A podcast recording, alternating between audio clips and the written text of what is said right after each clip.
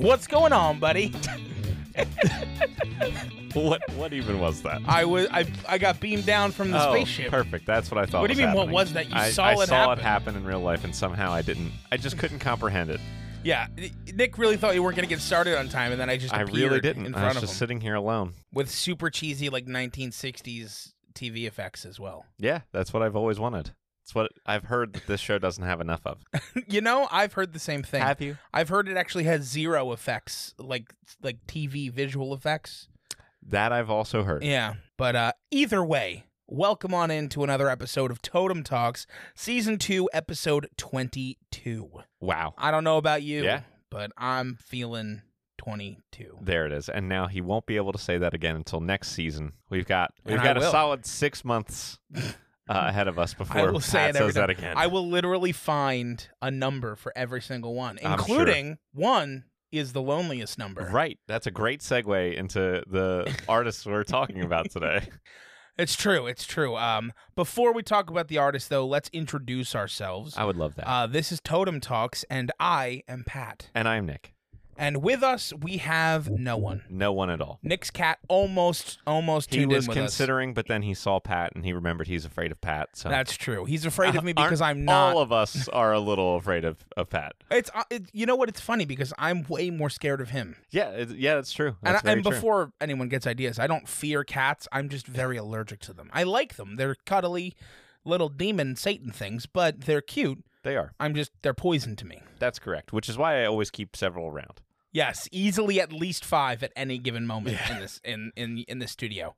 But uh, either way, the acts that we're doing Yes. today, Nick, uh, are interesting They are. uh, to say the least. So we started with the the. Yeah, I'm sure for all our non-British listeners that they remember that that that group very vividly. Yes, the the. Uh, we followed that up with love Indeed. because you gotta have love. That's true. It's all you need And from then- what I've heard. So we should just get rid of the other two artists. That's true. All you need is love. Da da da da da da. and then But- Three Dog Night.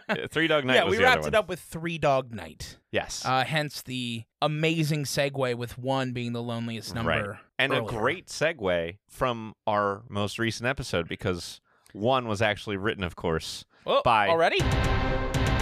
Well, I mean, I just figure you keep talking about it. I was My going to say it was gosh. written by, as our our dear friend Alex would say, uh, Hagrid Nelson, uh, uh, but as we say, Harry Nielsen.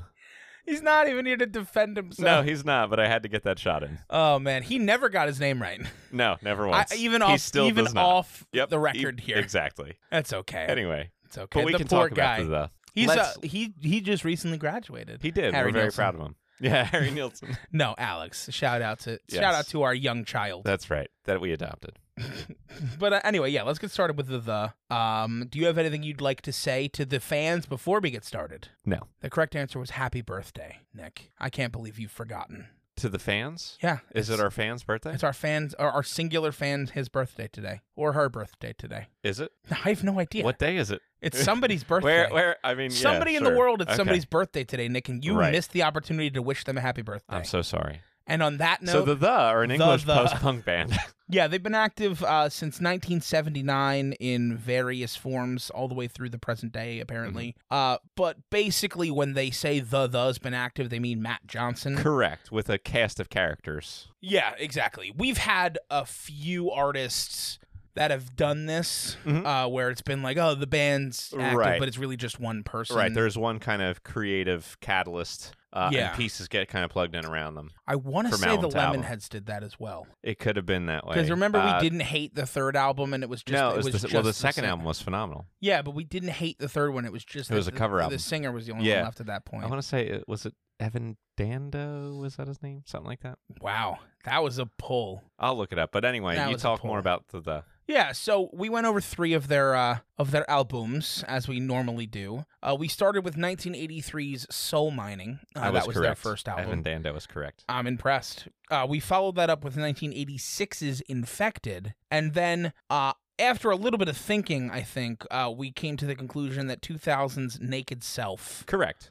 was the last Right. release studio. Exactly. album. There are four albums that came out after that, but they were all specifically film soundtracks. Right. That was kind of the Mhm. niche that uh, Matt Johnson found Exactly. He himself kind of in. moved in that direction in the 2010s.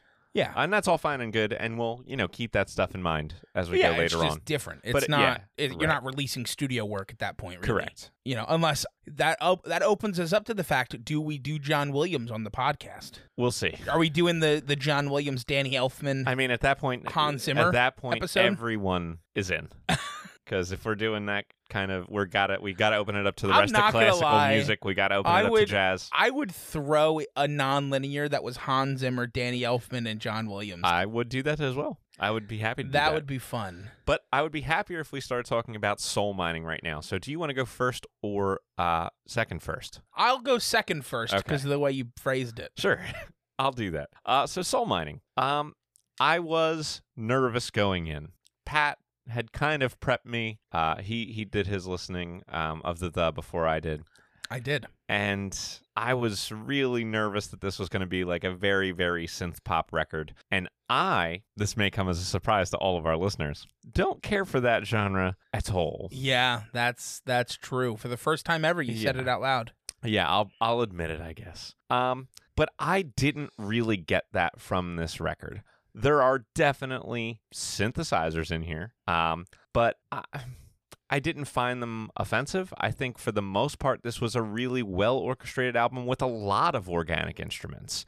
Uh, like a really wide breadth of different uh, instrumentations and styles and sounds. Like Matt Johnson clearly has like a very eclectic taste uh, and view of how to orchestrate these individual pieces. And for the most part, even though I will definitely admit that this was not an album that I would probably go back to on a regular basis, I ended up one uh, liking it a lot more than I expected. Two, uh, thinking that even though there were some popular elements to this that I wasn't crazy about, it was definitely genuine and an honest artistic direction, uh, in no way chart chasing. And then um, I, I really liked a lot of individual instrumental parts, like the piano on the song "Uncertain Smile" was just absolutely brilliant. Um, okay. I mean, I, I think there's just a lot to like. I think there's a lot to like, and then you get to a song like "Giant," which is nine and a half minutes of like the same five second drum beat over and over and Mhm. over and over and over again, and it was awful to listen to.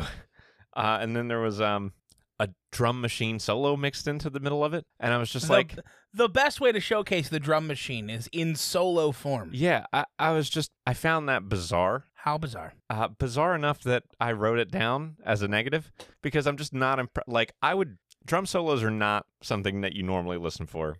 I totally get it. They're not like Yeah. you need to use them sparingly and they should be unique and different and interesting. But this was just like And I I'm would say- not impressed by a drum machine solo. You programmed a solo, great. Like if it was a real drummer, I, even if I was like, "Oh, that was kind of weirdly placed," I'd be like, "Okay, this drummer's showing off their talents." I was Yeah. at least interested in it. Yeah, But- I mean, for me, drum solos need to come in a moment of energy. Totally. Like, if you're like feeling the energy in the beat of the song and then the, the drums rip into a solo, it's like, whoa. Sure. But almost any other time, gonna it's say, like, what's Moby going Dick on? by Led Zeppelin would be the That's a the great e-, example. example that I would think of. That song is mostly a drum solo Yeah. with some high energy riffing on either side. But anyway, uh, you you talk now. Okay, so uh, I am not as high on this album as Nick is. Uh, let me be frank. Uh, I think that for me, I do recognize a lot of what Nick was saying. Um, I, I did explain to him after I told him. Uh, I actually wrapped up my listening early this week, so I went back and tried to give the the another chance. Right, which was a good move. I think. Yeah, I was, and I did find more positives uh, on a second listen through because I was able to get through the elephant in the room, and that is that Matt Johnson cannot sing a lick, No, no, certainly not. not even a second. He's No. he's not a good singer, uh, and in fact, most of the time he doesn't try to sing. You're right. Uh, it's just kind of talky and a little off putting. Uh, so, listening to that the first time through, it was almost hard for me to put a critical ear on the instruments and uh, the writing specifically. sure. Which I, I will say right away, the writing at all is not bad at all. The writing is not bad at all. no. Yeah. Uh, and, and that's actually what I have to Mhm. put here. Um, for the most part, I have that the lyrics had a consistent message. Uh, themes of isolation, existential crisis, unrequited love, you know, all of these like really relatable things. Um, I think they were done well in parts. I also had uncertain smile as uh, as a highlight track Yeah. for me. I think it was just you know it got off on the wrong foot. Uh, I know that Nick said he didn't mind the use of synthesizers on this album, but I hope you'd agree that on the first track it was bad. Yes, I agree. Uh, so I've been waiting for tomorrow all of my life. Over synthesized. It sounded like really frantic Yeah, you know what's at funny? times. I noticed that looking back. For whatever reason, when I, I listened to this as a YouTube playlist, Okay. the first and second tracks were switched for me. So This Is the Day was a much better song than I've been waiting Yes. for tomorrow. And so I was like, oh, okay, cool. And then that one came on. I was like, oh, okay, Yeah. that's what he was talking about. uh, and and so you're absolutely correct. It follows it up with "This Is the Day," um, which I really enjoyed on parts and really hated on parts. The one part that I hated were was again the vocals Sure. because you're singing these like kind of really ambiguous lyrics, but you're doing a really passive job of vocaling. Like Mhm. you're not actively singing the song, Sure. and it's just it it's really weird to me. right. Um, and I think that happens more often in like the punk post punk Sure. scene, which is why it's really not my style. Sure. Well, speaking of the punk scene and great vocals, do you know who played harmonica on this record, by the way? Uh, I can only guess Huey Lewis because of harmonica. Mm-hmm. no, uh, David Johansen, f- uh, the lead singer of New York Dolls, oh well, did you s- did did you say who I would argue is probably like his maybe his second most famous collaborator on all these the, the albums. I mean, but more importantly, Nick, well, yeah, that I guess. come on, I know. I you know. gotta tell me. I don't want to overdo it. Um, We will we will do it every single. No, we won't. No. We can't. but uh, I, I As was gonna we do say more episodes, we're gonna get more Yeah, and more. exactly. But uh, Matt Johnson was famously friends with and often collaborated with Johnny Marr of the Smiths and s- Yes. several other bands. That Uh, was we didn't actually Okay. cover any of the Johnny Marr records, though. He Wow. wasn't on any of the three that we did, sadly enough. I just finished reading his whole autobiography, so I'm like, anyway, I'll let you finish what you were doing and go I- on to Infected. I will finish. Are you sure? I'm positive. We I we think. can talk about Johnny Moore or Johnny Marr more. I would love. I mean, I love him. do we but- just want to forego the artists this week and just do the Smiths? I would. Oh, you have no idea. well, spoiler alert for when we get to the Smiths. I like the Smiths. uh, but yeah, I will talk about Infected. Um, so I was apprehensive about this album because I didn't like the first album. Uh, like I said, it was okay in parts. Didn't really like it. Coming into the second album, I was like, okay, this is the best selling album by this artist slash band. Right. I am, you know, not expecting to like it, and I liked it more than the first one Okay. and I liked it more than I thought. And I think the the thing with this album, i- there's two distinct differences. One, he went all in on varying the instrumentations totally. and using different styles of music. Uh, and two, he was not the only singer. That Uh, they helps. had a female singer uh, Mhm. throughout. I believe her name was Nina Cherry. She was or- better than him. She was much better than him, uh, a smokier voice, but mostly what it did was I no longer had to only focus vocally on Matt Johnson. Yeah, that helps. Even if she was only in on harmonics, it made me less focused on him, Mhm. which allowed me to understand and appreciate the rest of the album more. Uh, so, I mean, it's still not going to get a super high grade from me in terms of what I listened to it again. Did I enjoy it? Because I really didn't. But giving it the critical ear of somebody who's listening to it to review it Mhm. um a lot to like here in terms of the writing and the instrumentation Totally. uh the lyrical strength is still there from him uh none of that is faded Yeah, no, I think the are a really great instance of an artist where we can like fully come up here and say, "Ah, I didn't really like it that much. I'm probably never going to listen again. yeah But there's a lot of like good stuff and a lot of credit to be given where credit is due. Uh, and my opinions on the second album, Infected, are are almost exactly yours, Yeah. word for word. I mean, it's I really enjoy a lot of the organic instrumentation, the variety of different things that he tries to do. I think he writes well, but he doesn't sing, and the inorganic percussion can definitely take you out of it at times. As much Very as the true. other instrumentation brings me in, the percussion kind of takes me out. But uh, I will. I'll just mention that Q magazine placed it as uh, number 99 on its list of 100 greatest British albums ever. So this Cool. does have some. I mean, all these the the albums have a lot of positive critical reviews. well Like, they're I- that's generally just very to well reviewed. expect. Tr- Well, yeah, I guess. i mean c- uh, i've learned if i've learned I mean, it's anything, unique. It's very unique and very honest, and for that I understand. yeah i'm just saying if i've learned anything on this podcast it has been that critics typically don't agree with me Often that's true. which makes me really worried for us eventually coming into the eye of critics Yeah, as a great band. point. Because if I like the music we're putting out, they probably won't. Yeah, well, whatever. Don't Don't let that get to Remember you. when Bob buddy. Dylan was the eighth best singer on that list for I Rolling do. Stone? I think he was seven. Oh wait, was That's it my turn worse. to do naked self first? yeah, I was just gonna vamp for. a Oh few yeah, I was hours. like, I'll let you take back over. Uh, I guess I will talk about Naked Self, which was the 2000 album, but Yeah. I can't do that without at least mentioning the album that came out right before this one, okay, which was entirely Hank Williams covers. it, yeah, it. I, I it mean, they, was. this band that we've been listening to, like, in no way, shape, or form could I have ever been prepared for the notion that they would have put out an album exclusively of Hank Williams covers. It makes little to no sense. Yeah, uh, it was a nice, fun alt country album.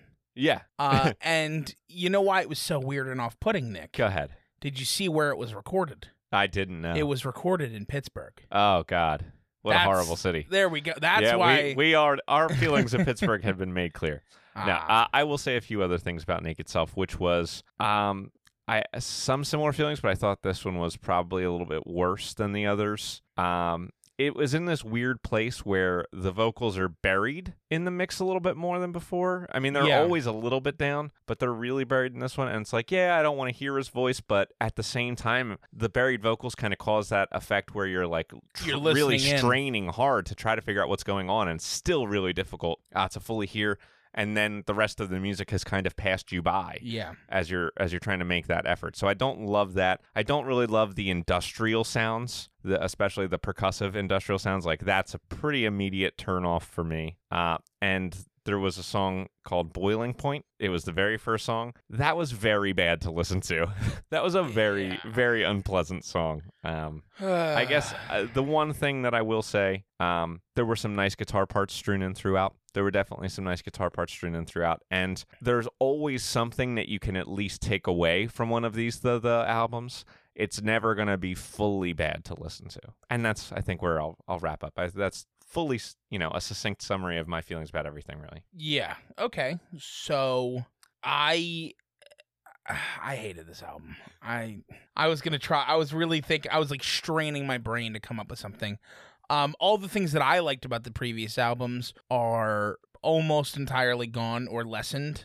Yeah, Um, they definitely were. Particularly the the lyrical writing feels super uninspired. Mm. It feels like a guy who just spent a year reco- recording Hank Williams covers and then forgot how to write his own music uh, and just was like, oh, I got to do this again. Right.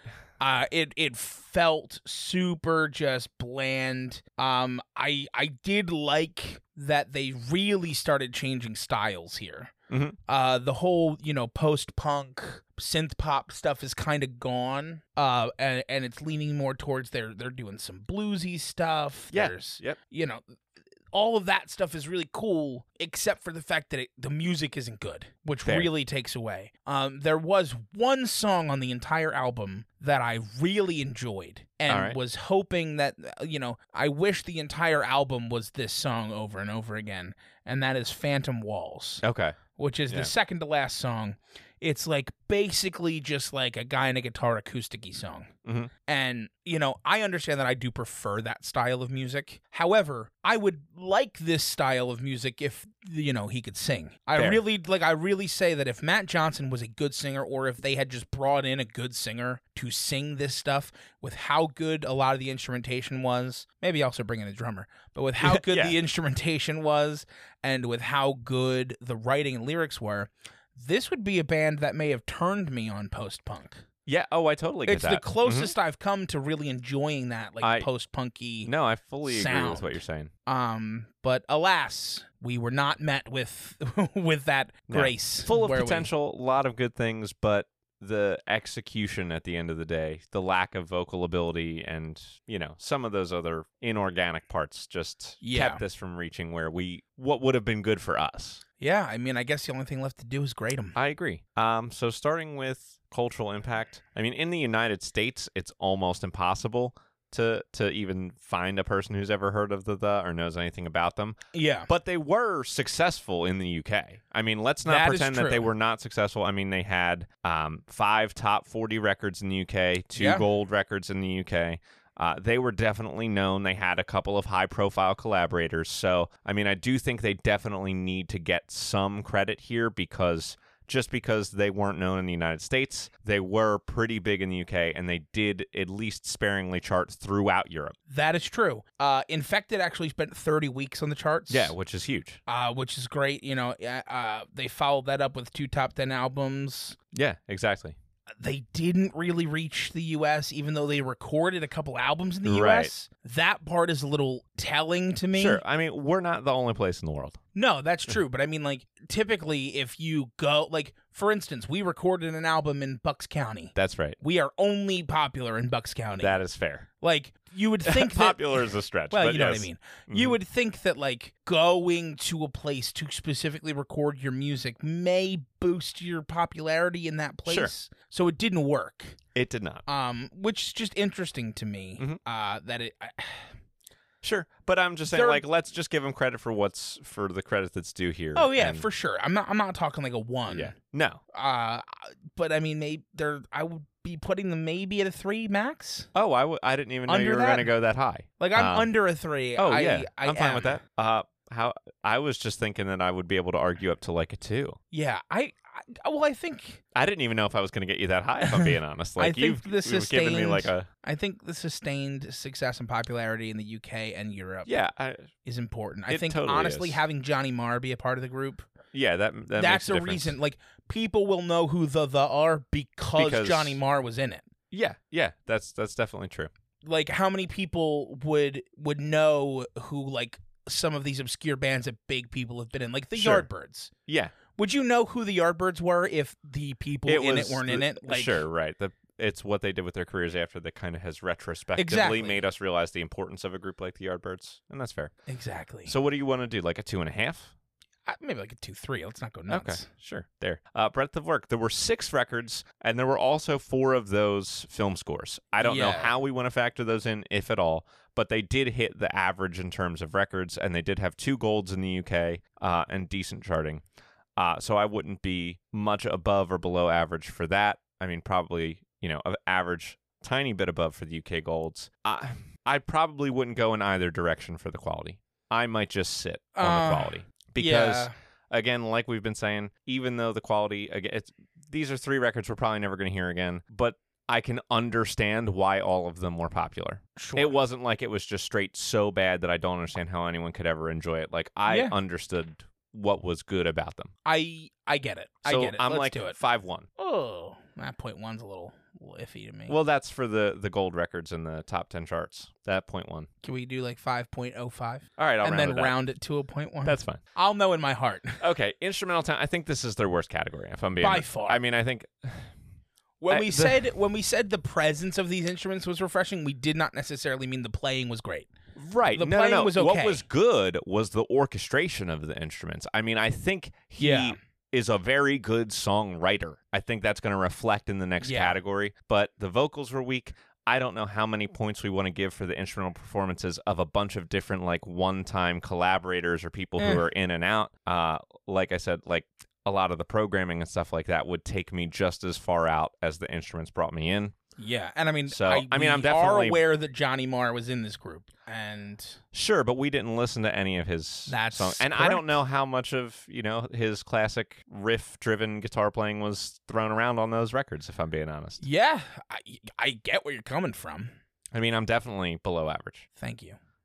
I mean I would probably in- be in between like three and four. Oh, I love to hear it. Uh, okay, good. I love to hear you say it because I'm thinking the same thing. so I'm honestly, uh, maybe we just split the difference Oh. And three go and a half. three and a half. I'm fine with it. Uh, but I do think for all of those reasons, like, you know, a great songwriter does exactly what Matt Johnson does on here. They explore different styles while staying true to themselves. They find the people to fill the, the spots that need Yeah. to be filled in order to create A f- Except a a full drummer. piece. Yeah, except a drummer. couldn't couldn't feel couldn't find a drummer in Britain. Right. No, I guess not. But I'm definitely above average on songwriting. Like, No, I I am- really I I am too. really think that he deserves to be like a 6 or in that neighborhood of the 6s. Okay. Um. ugh, Well, all right. I also think that the ability to score film uh, is is just like another facet to hit Matt Yeah. Johnson's talent, and those film scores were released as the the productions. So Well, that makes sense. Mhm. Yeah, all right. We can give them. We can give them a six. Okay, good. I'm okay with that. I will. I will survive with that knowledge. Excellent. Uh,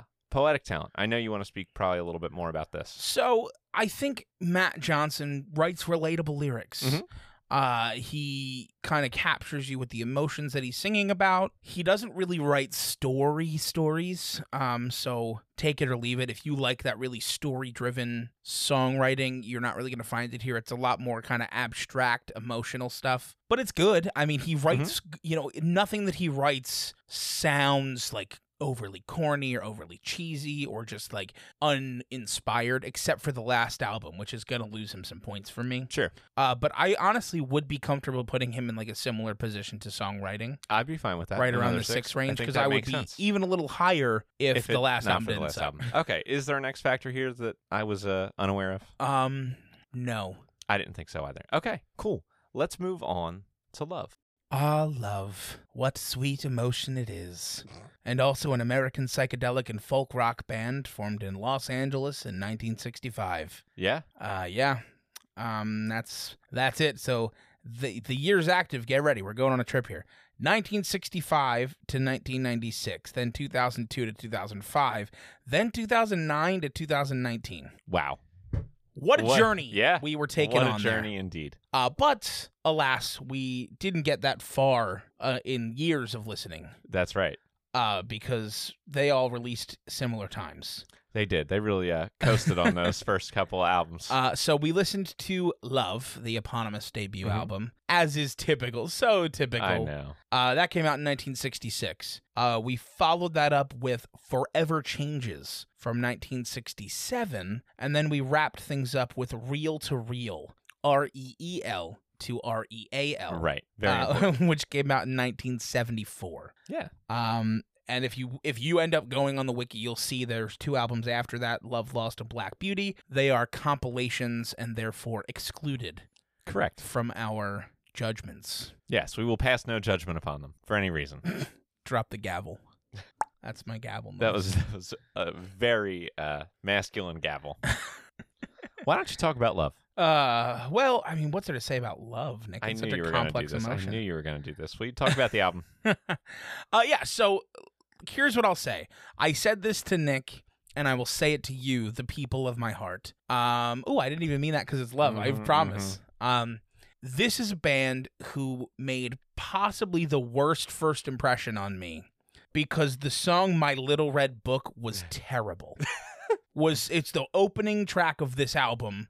It was so bad Well, they didn't write it. which is That helps. which is a great plus for them because it was it was bad. I didn't like it. It didn't sound good. It sounded like almost off key. Mm-hmm. Like it sounded like a band who just looked up the term modal shifting in a Right. dictionary and went, "Oh, we can try that," and had no clue what they were doing. that uh, so I was terrified about the rest of this album Right. and then I loved it.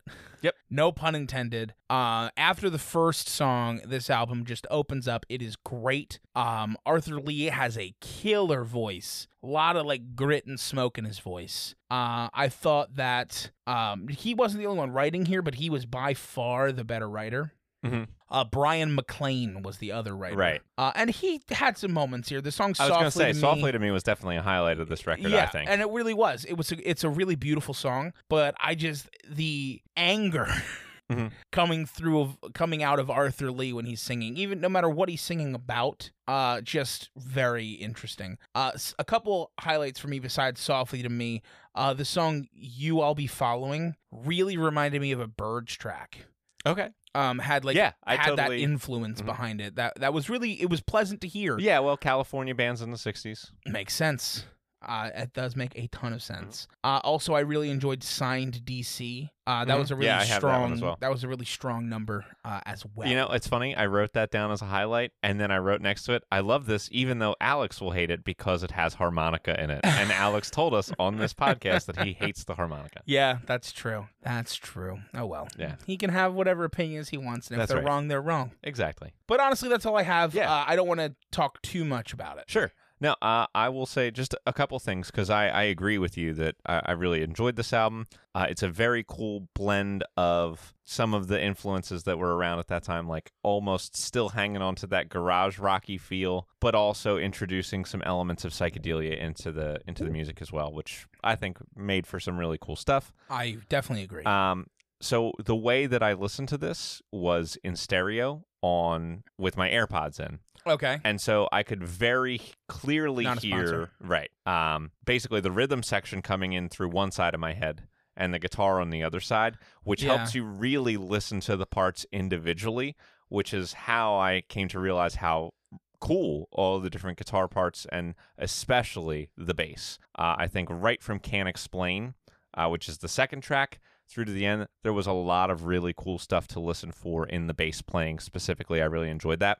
And then you you mentioned one other thing that I'll touch on, which is uh, like the anger uh, and the Yeah. upsetness that you could hear in Arthur Lee's voice, uh, and specifically with the song "My Flash on You." It hit me like, oh, this could have been like a real precursor to punk music. Uh, it definitely had could that kind of understand that. aggression uh, and anger to But- it that made me think that. Here we go. You know, I've kind of disparaged punk Mhm. um in on the podcast at times. But not the Ramones. punk with a good singer works. It does. Like the problem is with so many punk bands is like I really, you know, I get the message, I get the lyrics, I understand that stuff, but like I, it really feels like part of it is just singing bad on purpose, which if it Mhm. is, that's fine. Do whatever you want to do to express your art, but like I as a singer, I thrive on good singing. That's Sure. just my thing. Yeah. Okay. So I'll say one last thing and move on to Forever Changes, which is I, I almost I can't believe we didn't bring this up. Hey Joe, there's a cover of Hey Joe, and I was like a minute into it, and I was like, wait a minute, is this Hey Joe right now? I had no. It's it's like a, such a different version of the song. It's so unique to Yeah. them that you would almost never guess that that's what it was. Uh, which and s- to be fair, that is how you do a cover. yeah, it was great. Yeah, You like, do a I'm- cover so it sounds like your own song. Yeah, totally. I agree. Uh, so I'll go into Forever Changes. Uh, and if you're listening to this podcast, I mean, there's probably a better chance than average that you've heard of this already because this is definitely an album. This is a music nerds album. This is like such a beloved album in a lot of like online music communities, in critical Beloved. communities, uh, in like critical communities. Uh, Forever Changes is absolutely what I would call a cult classic, and Sure. it, and it deserves that title. Um, it was actually also on the Rolling Stone Top 500 albums list of all time. It was ranked 180. Um, Not bad. not bad at all. But I mean, it's Rolling Stone is not the only uh, place to do that. The Grammy Hall of Fame inducted this album. Yes. In 2011, uh, Colin Larkin, who writes the top 1,000 albums that you have to hear before you die books, uh, ranked this as like 12 in his third edition. Enemy uh, ranked this as 37 on their top 500 albums of all time. It was included into the Library of Congress. Um, so It's a you big get the deal. idea that it's like it's a huge deal album in terms of it's like a cultural milestone. Uh, at this time, and that people, you know, really see it as an important piece of music Yeah, as they should. as I should because it's phenomenal. I mean, I haven't even gotten to the music yet. I mean, you haven't. it, it it's amazing F- right from the beginning to the end. This was not my first time listening through, and I've enjoyed this album several times before, but every time I hear it, I love it even more. Um, right from Yeah. the start, you get the song "Alone Again," or which was one of the closest things that they ended up ever having to a hit but it's just got so many great parts going on all at once like this beautiful guitar part a wonderful string part there are harmonies going on throughout there's a trumpet solo that's really phenomenal in this song like all of those different exper- experiments all bringing together all those different instrumentations and writing really cool songs that kind of felt like they stuck to their garage rockiness but also brought in so many other elements. It's 1967 at this point. It's kind of reminiscent of like the Beatles experimenting and changing uh, in a lot of Very ways true. during this time period. So I mean, I have nothing but great things to say about Forever Changes. It's uh, you know, a critically acclaimed classic. I and have it a should be. very specific comp when I when I want to let you finish. No, no, no I'm good. you can go but are you sure? positive. Okay. So before I get into the specifics, listening through this album, one album kept coming to mind over and over and over again. Not necessarily for like the actual like full on sound, but like almost like the spiritual feel of it. Okay, and that is Piper at the Gates of Dawn. Interesting. Okay. Yeah. Yeah, like fully. And for those of you who don't know, Nick That would be the first Pink Floyd album. is Which obsessed. I actually with think Pink Forever Floyd. Changes is a better album than Piper. I agree. Yeah. I agree. I was afraid to say that because No, I no, know no, when I you mean, yell.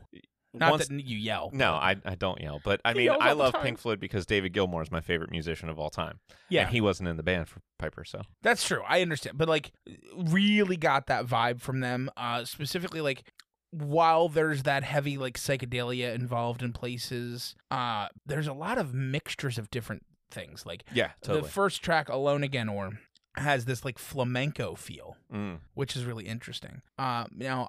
I'm not going to talk about all the specific sounds. I want to talk about, I already mentioned Alone Again, or I'm going to talk Mhm. about one song and then a little bit of uh, the closing track Okay. the song that I'm going to talk about is A House is Not a Motel Nice. for like the absolute incredible depth of the lyrics. Mhm. I thought that Arthur Lee was a good writer from the first one. I thought that he wrote, you know, some witty stuff with some emotion, but this dude was so woke. this is the lyric I want to quote. The news today will be the movies for tomorrow. Mm. Like, dude, Yeah. if only you knew. Yeah. That is literally the world today. And and even more so, I mean, obviously he couldn't necessarily have predicted the smartphone movement. Sure. no. But like the news today is the movies of today as well. Like that's Mm-hmm. all i- anybody ever sees is like, right. you know, camera phone camera footage of the world. And so like just I really hit me hard Yeah. when I was like, "Oh man, that like I was driving and I was like I had to pull out my voice recorder and be like, "Remember this line from this song." Like right.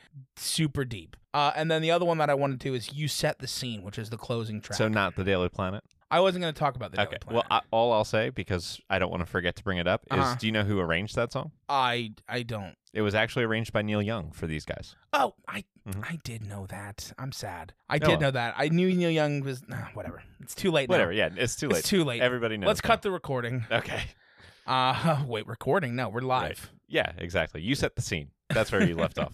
Yeah, you set the scene. Um, just again with the deep, meaningful lyrics, it's just like this really impassioned plea for like awareness and like fixing what's going on in the world. And like, my God, if that's not super relevant Mhm. today, Always. like everybody always banding relevant. together. Well, yeah, it is, but I mean, I feel like it's even since he's written these lyrics and performed this song, it's become 10 times as relevant and important for us to all like try to work together to stop the end of the world basically. Um, and yeah, th- that's it. And I'm I'll take us into Reel real to to real. reel. So a couple things have happened right. Yeah. since uh, Forever Changes. Arthur Lee fired the rest of the band. Um, just gone. J- It's now Arthur Lee and company. Uh, and he has recorded a couple tracks since then, like a couple albums in Sure. between. Didn't do so hot, uh, including his solo album Vindicator Right. kind of flopped. Um, so this album is different. Uh, it's not y- you know Very it's different. it's very different. It's not the same love. Uh, however, it's still pretty high quality stuff. Mhm. It's far from a perfect album, Right. um, which we literally just almost had yeah. which is right. which makes this comp really tough.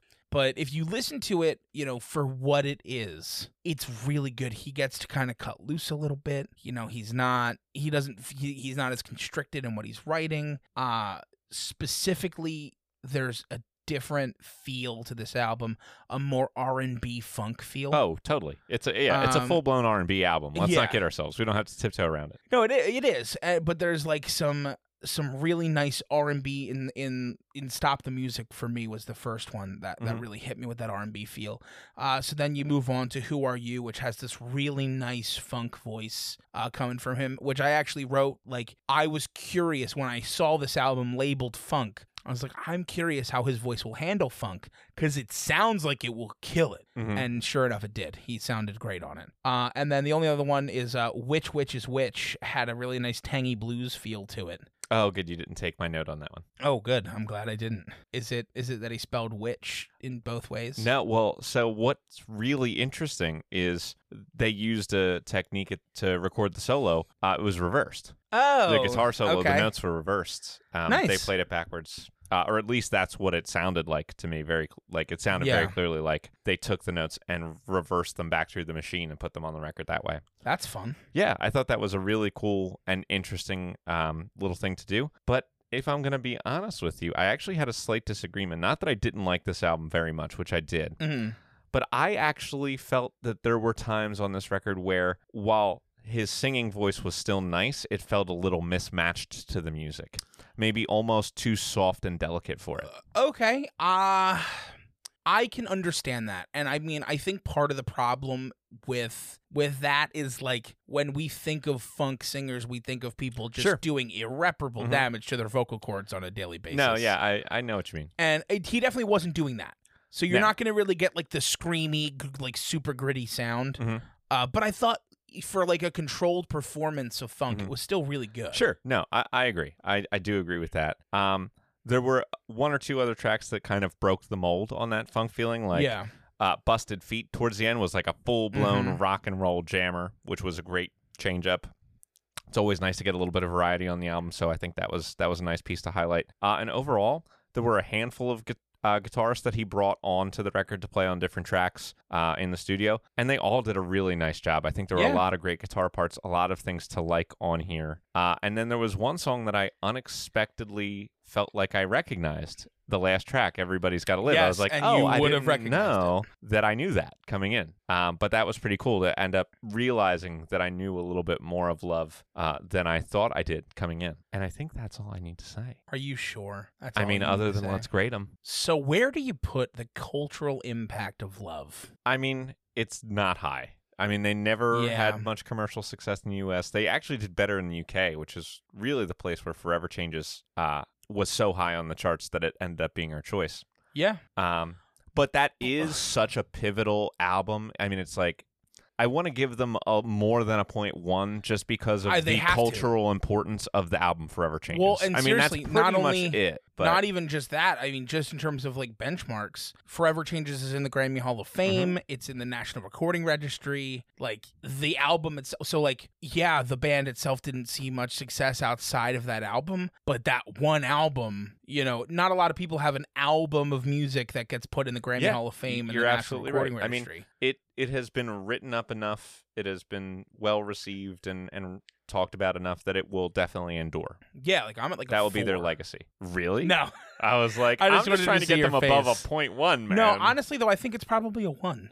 I'm okay with that. I think I- you know. I mean, it's not just a single song. If it was like a one-hit wonder kind of situation, but it's more like a one album of extremely enduring and endearing music. Yeah. Okay. Cool. Well, i you're not going to get me to be upset about giving Yeah. them a higher number. Uh, for breadth of work, there were seven records, Yes, uh, seven studio albums. They didn't sell. Let's be real; they're not getting points no, there, no, but no. they definitely are getting quality points. I mean, they're they were a very talented group that put out a lot of really good music. We didn't really find an album we didn't like, so that's very true. Except for the one the song, first yeah. song. I also listened to Da Capo um, for the Okay. record, which is also good. yeah, uh, but I the mean, quality is very classic. consistent. Yeah, very consistent throughout, which is important. Yeah, totally. Um, so I mean, we're in the fives because there are Easily. seven albums, and I mean they can't get too high just because they're not selling at all. But I would I would be comfortable with getting them around a five and a half. I would Uh, even be comfortable a little higher. It's okay. such a it's such a quality boost. Yeah. Oh, I agree. and it's consistently good and they were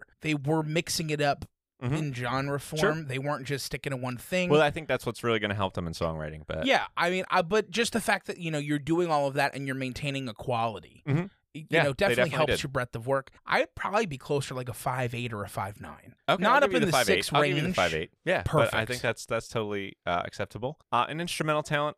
I didn't think that this is you know other than some studio musicians at times. Who, who really Yeah. did some nice things on the last album. This is not a, an area in which they would lose points for me, but it's not an area in which there's a lot for them to gain above average for No. me either. Um, they're kind of like just pretty right down the middle as far as that instrumental. would very give- competently done, but really well orchestrated. i would give a little bit you know still in between a five and a five and a half for arthur lee's You voice okay? I really enjoyed his voice, and I really enjoyed it again, harkening back, singing multiple different genres. Sure.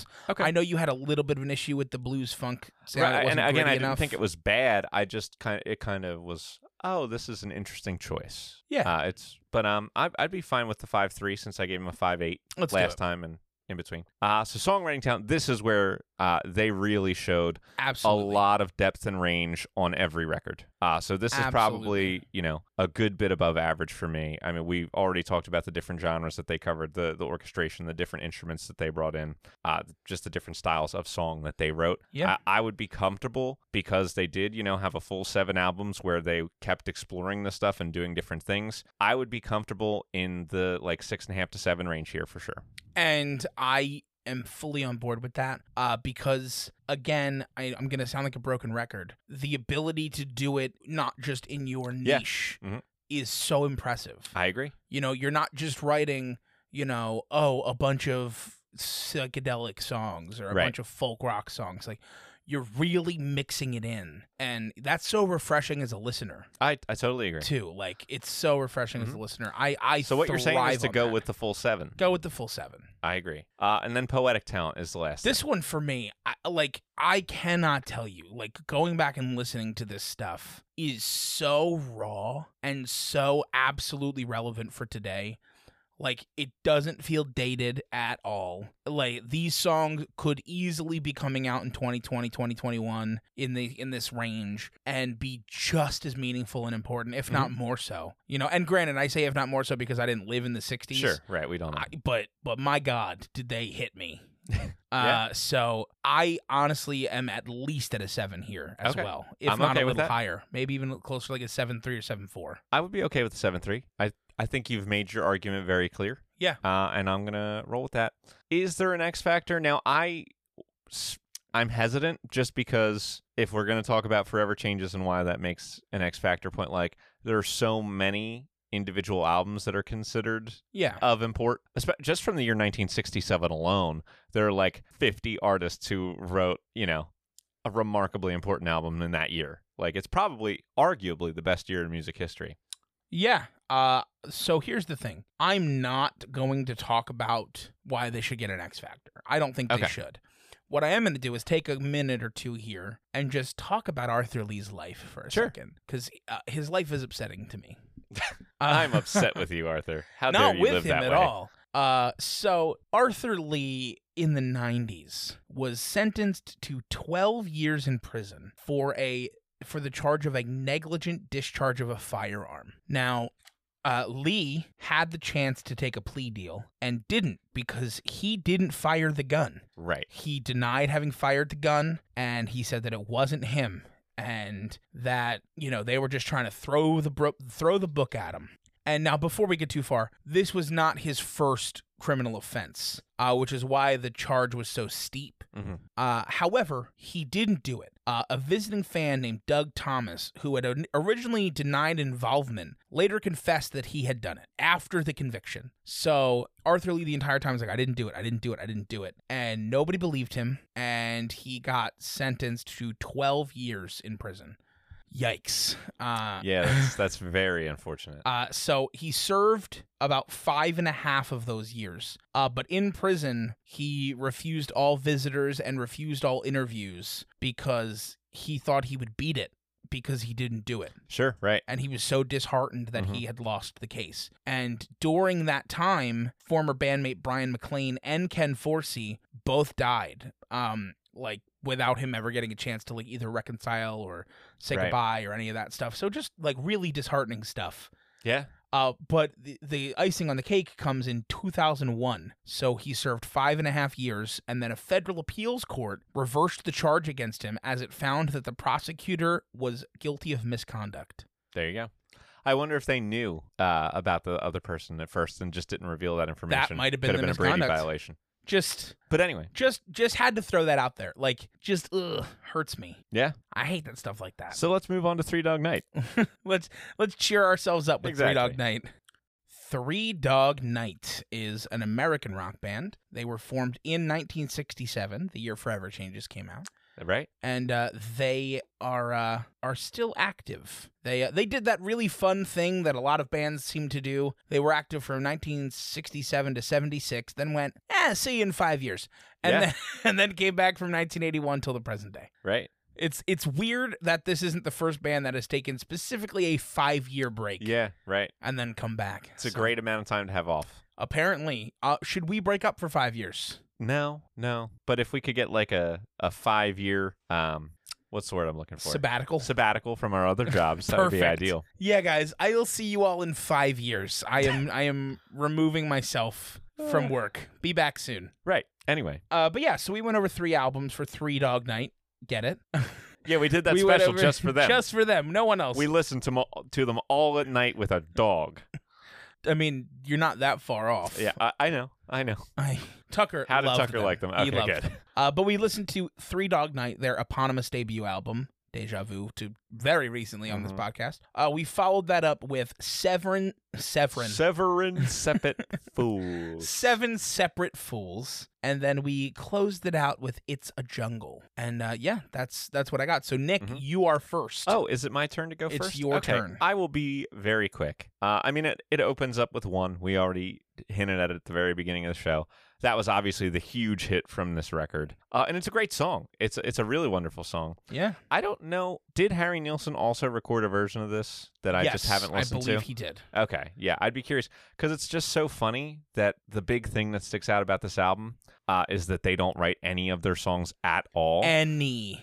but they pick mostly songs by people like that I've n- haven't heard the other person do ever. I'm like, oh, the Three Dog Night version is the famous definitive version of this song, and they had so many hits where like I could think of a bunch of Three Dog Night so- songs off the top of my head, and I never would have guessed there was another version out there for any of them Yeah.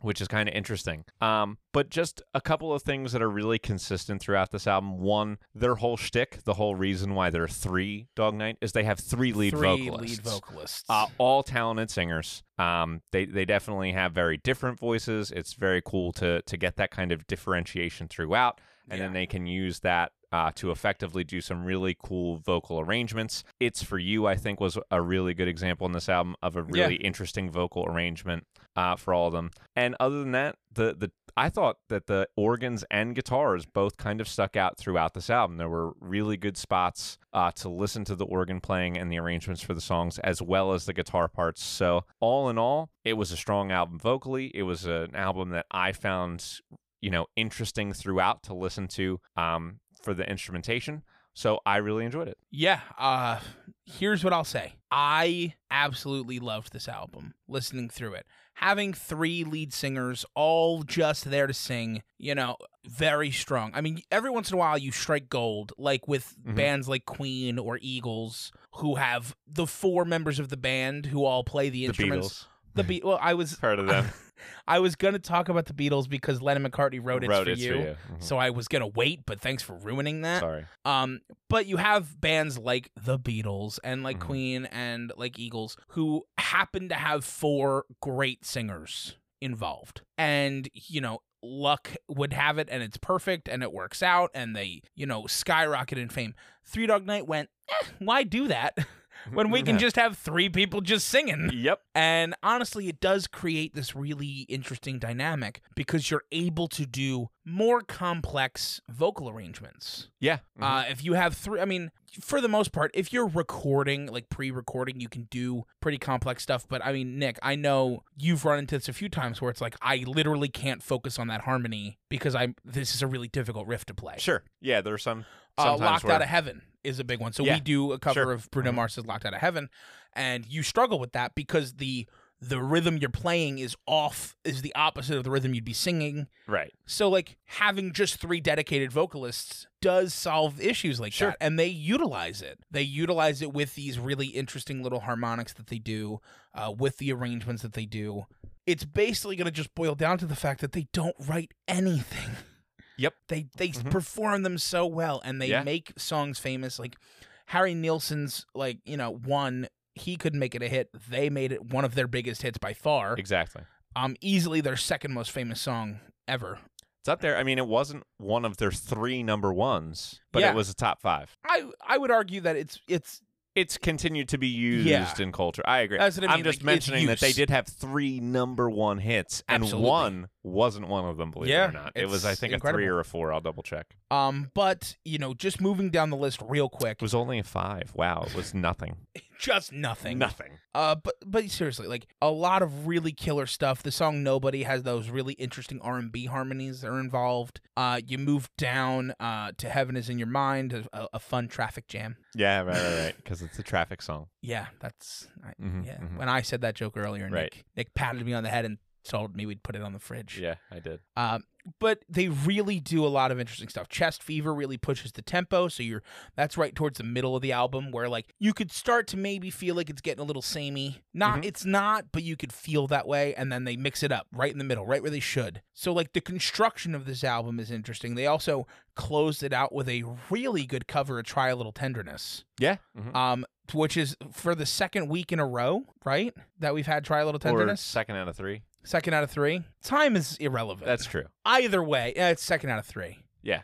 But you know, I still prefer Otis Redding's version. Uh, I do too. um, but But the It's Three Dog not Night bad. version was a top forty. yeah, single it for was. them. I, I believe it was 29, It was and uh, Otis was 25, only you go. like four or five years earlier. right.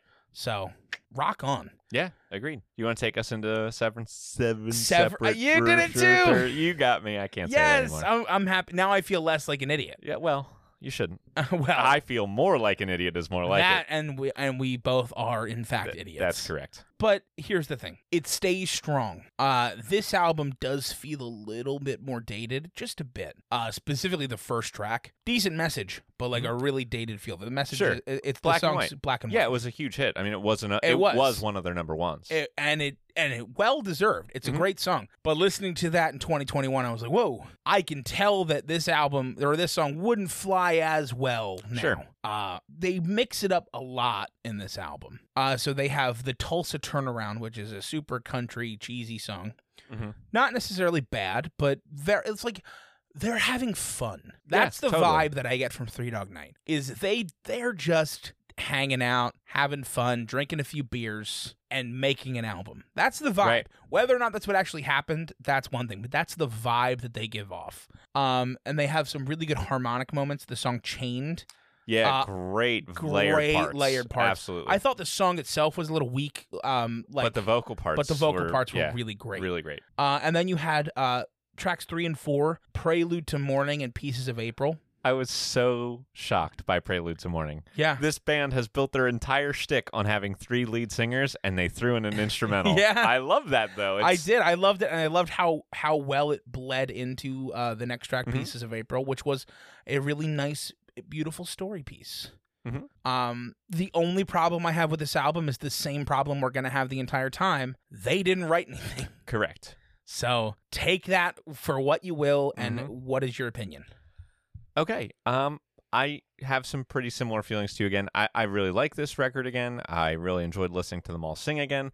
I thought the organ again stuck out as an instrument that was Very done true. really well throughout the record. Uh, some cool stuff that was kind of like heavy rock and roll at times too. Like it got heavier than I would expect a group that's kind of vocal forward like this to get, um, which I think is pretty cool. Uh, I also noticed uh, that there was someone who came out and mentioned this as being one of their favorite albums of all time. Someone that you like very much said that this was his third favorite record ever made. Oh, I know who this is. Go ahead. It's Brian Wilson That's from the correct. Beach Boys. Mhm. I know this. Yeah. He collabed with them a few times, Right. which makes sense. Totally. Super vocal heavy exactly. group. Exactly. Uh, but that's that's pretty much all I have to say without mirroring what you had to say. So I'll Yeah. go into it's a jungle. So this was after the breakup. You know, they did the breakup. They were done making new music, uh, and they were kind of disheartened that their stuff wasn't charting and selling as much anymore. I mean, they had been having very consistent success uh, with Oh, yeah. their first many many albums. Like everything was doing well, and as soon as they had two albums that didn't go gold pretty quickly or chart in the top forty, they're like, okay, we're done. This is no good anymore. Yeah. Uh, but cl- luckily, they changed their mind and they decided to come back together. And I think it's good that, you know, you shouldn't let that get down to you and you shouldn't, you know, be disheartened and sad. But they came out with this. I don't, I has, it's not an album, it's an EP. It's a jungle, really. Yeah. Five tracks. It's only five tracks, it's only 16 and a half minutes long. Um, and it's very clear that it's 1983. It's Yeah. not the 70s anymore. It's, not 60s. Yeah. We're there. Um, so uh, uh, compared to the other two albums, I will say that That's a the label mistake. that this was released on went bankrupt shortly after this was released. Okay. Okay. No, well, it was you are not- implying a correlation. I I am. Um, but no, obviously it didn't have anything to do with that. Probably. Uh, but Just it's had the a- eighties. Just got to I slip mean, that qualifier in, Yeah. probably. it w- it wasn't entirely offensive or anything like that. No. Um, but it's the only record I certainly wouldn't listen to again. I mean, it was solid, Yeah. but not great to me. I mean, sort of like what we said with the, the records. Like, it wasn't musically offensive. It wasn't bad. It wouldn't hurt you to listen to. But I wouldn't listen to this There's EP a again. distinct difference. Yeah, I will go back and listen to all of the other 70s and late 60s Three Dog Night, but not this. Okay. Uh well, first thing I'll say is I was thoroughly disappointed that the opening track It's a Jungle Out There was not a cover of the Randy Newman song It's a Jungle Out There. V- like I cannot express to you how excited I was to get the Three Dog Night harmonic version of that Sure. song, which if you don't know that song, uh, if you've ever seen the TV show Monk, it's the theme song. Uh, it's a pretty popular song, but it's it's that that song. It's a jungle out there, and I was like, whoa, what are they gonna do? And it was just a totally different song. Yep. So instantly put me down. Right. Um, I didn't hate it as much uh, as Nick did. I, I again, I didn't even hate it. I know. I just don't, I didn't like it. um, it, it just very super like schmaltzy '80s. Yep. Still really strong harmonics and vocals. Sure, right. It just felt corny. just yeah, just a little bit corny. Like I said before, they just feel like they're a band that goes in, has their songs handed to them, and has a blast recording them. Yeah. And I, agree got with that same vibe here. The only difference is we don't love the '80s music as much. Nothing is wrong with the with the vibe or the feel. We just don't love the music as much. Definitely not. I don't think they necessarily changed their approach. Right. Um, but but that's it. Um, I, I honestly don't have much else to say. Uh, it's only five tracks, so it's hard to talk about. Sure. Uh, the highlight for me would be "Shot in the Dark." Okay. Just that one felt the Sure. strongest vocally. I I respect that. And uh, let's grade them. Uh, so to get a a fuller, I guess, picture before we go into their cultural impact, Yeah, I'd like to at least talk a little bit about their sales and please you know, their do. I consistency actually have a here. couple historical things to So talk about as well. I will say, first of all, in total, they had in the U.S. at least 21 top 40 hits, 10 top 10 hits, and three number ones. yeah, which is a lot. Uh, and not only, I mean, they had singles charting in the US, they had them charting in Austria, Canada, Germany, the Netherlands, uh, New Zealand, South Africa, the UK, Australia. So it's not like they were only having any success no, in the they United were States here. worldwide popular. Exactly. And I will say, um, I was having a little bit of trouble finding definitive information, but I, according to classicbands.com, uh, by 1975, they had already sold nearly 50 million records, uh, including all their singles just as well as incredible. full Yeah. length records. So tons of hits, tons of sales. Uh, definitely Very true. consistently relevant. Their first uh, either seven or eight albums in a row um, went, the first one went platinum, and then the next seven went gold. yeah, So, I mean, very, very consistently popular uh, over and over and over again. And I think that's got to count for several points above average. Uh, okay. Uh, I will continue to add to that by saying a very interesting fact to me. In December of 1972, Three Dog Night hosted the first Dick Clark's New Year's Rockin' Eve, Oh, no. which was actually called in 72 Three Dog Night's New Year's Rockin' Eve. oh, no kidding. I didn't know that. So, like, that show, which is still on the air today, I believe it's like Ru- what, Yeah. Ryan Seacrest now or I something have no idea. but like Dick Clark's New Year's Rockin' Eve was forever. Yeah. I mean, basically lasted up uh, until either the year before or the year of Dick Clark's passing. Mm. And Three Dog Night actually hosted the first one. That's how Interesting. popular they were. Yeah, very cool. Just uh, and then also, uh, you know, not necessarily adding to their cultural impact, but Three Dog Night is rumored to be one of the bands affected by the 2008 Mhm. Universal fire. That's correct. so Okay, so uh, all that being said, That's it. I'm in the sevens. I don't know. I about you. would easily be putting them in the sevens as well. Okay, uh, good. let's do like a seven two. Okay, I'm totally fine with that. Uh, breadth of work, I, all that same stuff applies. I mean, it's also got to be pretty high. The quality up until that final EP was very good, and they Yeah. consistently sold gold records, gold singles, 50 million plus total records. By now, I'm sure that's even higher. Um, Yeah. So uh, they've probably got to be up in the sevens again, easily. uh, cl- closing in on eight, I would say, like a seven nine. let's do it. Yeah, I mean, I, there's n- it's got to be. It's got to be with that kind of sales. Yeah, and I Um, mean, here's the thing: we're going to continue down this road. Yeah. we are Uh, going to continue down. Things this are road. going to be really good for one more category. Yeah, uh, but this category is a, is a killer one for them too, in a good way. Again, yeah. You're talking a agree. band, so Nick, you have highlighted on multiple albums of theirs the Mhm. organ playing. Yeah. The different which I think was instrumental very good. work. I think the guitar work was good too. Yeah, Again, I would put the organ work and the guitar work above average, but probably not more than by like a point. right. But the vocalists, the three Uh, the vocals vocalists, their are whole thing, that's incredible. they're all very talented singers, and and that's got to definitely bring them up. A lot some, of killer too. range, a lot of Yeah. energy. The the fact that they have three vocalists means that they can tackle different genres of Sure. music and different sounds very Mhm. easily. You know, I'm probably in a fairly similar place uh, to where we were with the first two on like that high sevens, low eights range. and I'm I'm with that as Yeah. well. I would be probably closer to high sevens. That's totally Probably fine. like I'd go with another another seven, seven nine. nine. Yeah, No. I'd Jinx, Nick. yeah okay. I realized the podcast doesn't work for that. That's especially correct. with only the two of us hosting. Right. Okay, so here's the problem that we now face. They never wrote any of their songs, and their songwriting and poetic talent are going to really tank. Yeah. Well, now here's the question: Did they do their own arrangements? Did they do their own arrangements? Can we give them? I something? would be willing to give them a point, a full point I will for the give vocal them a arrangements. full point. I love it. I love it because the next one. There's nothing. Yeah, they they, They didn't, didn't write do- it. Rearrange the lyrics. So. I mean, at point one. yep. Um, is there X Factor? Did any of that stuff that we talk about? I mean, I don't know if I would- it's necessarily X Honestly, Factor, but I would give them, you know, less than less than a point, maybe about half a point for the combination of the Dick Clark's New Year's Rockin' Eve thing, and but mostly the Universal Fire. Being one of the artists that have been impacted by that is interesting and is is like a interesting. talking. But that could be a. I'll go a point three for the combination of those two things. that. Oh man, now I got to find something else. Wait, All right. hold on. Can we give them a point two for the one? Like, Nick, we have managed to talk about Three Dog Night now for multiple minutes and not mention Jeremiah was a bullfrog.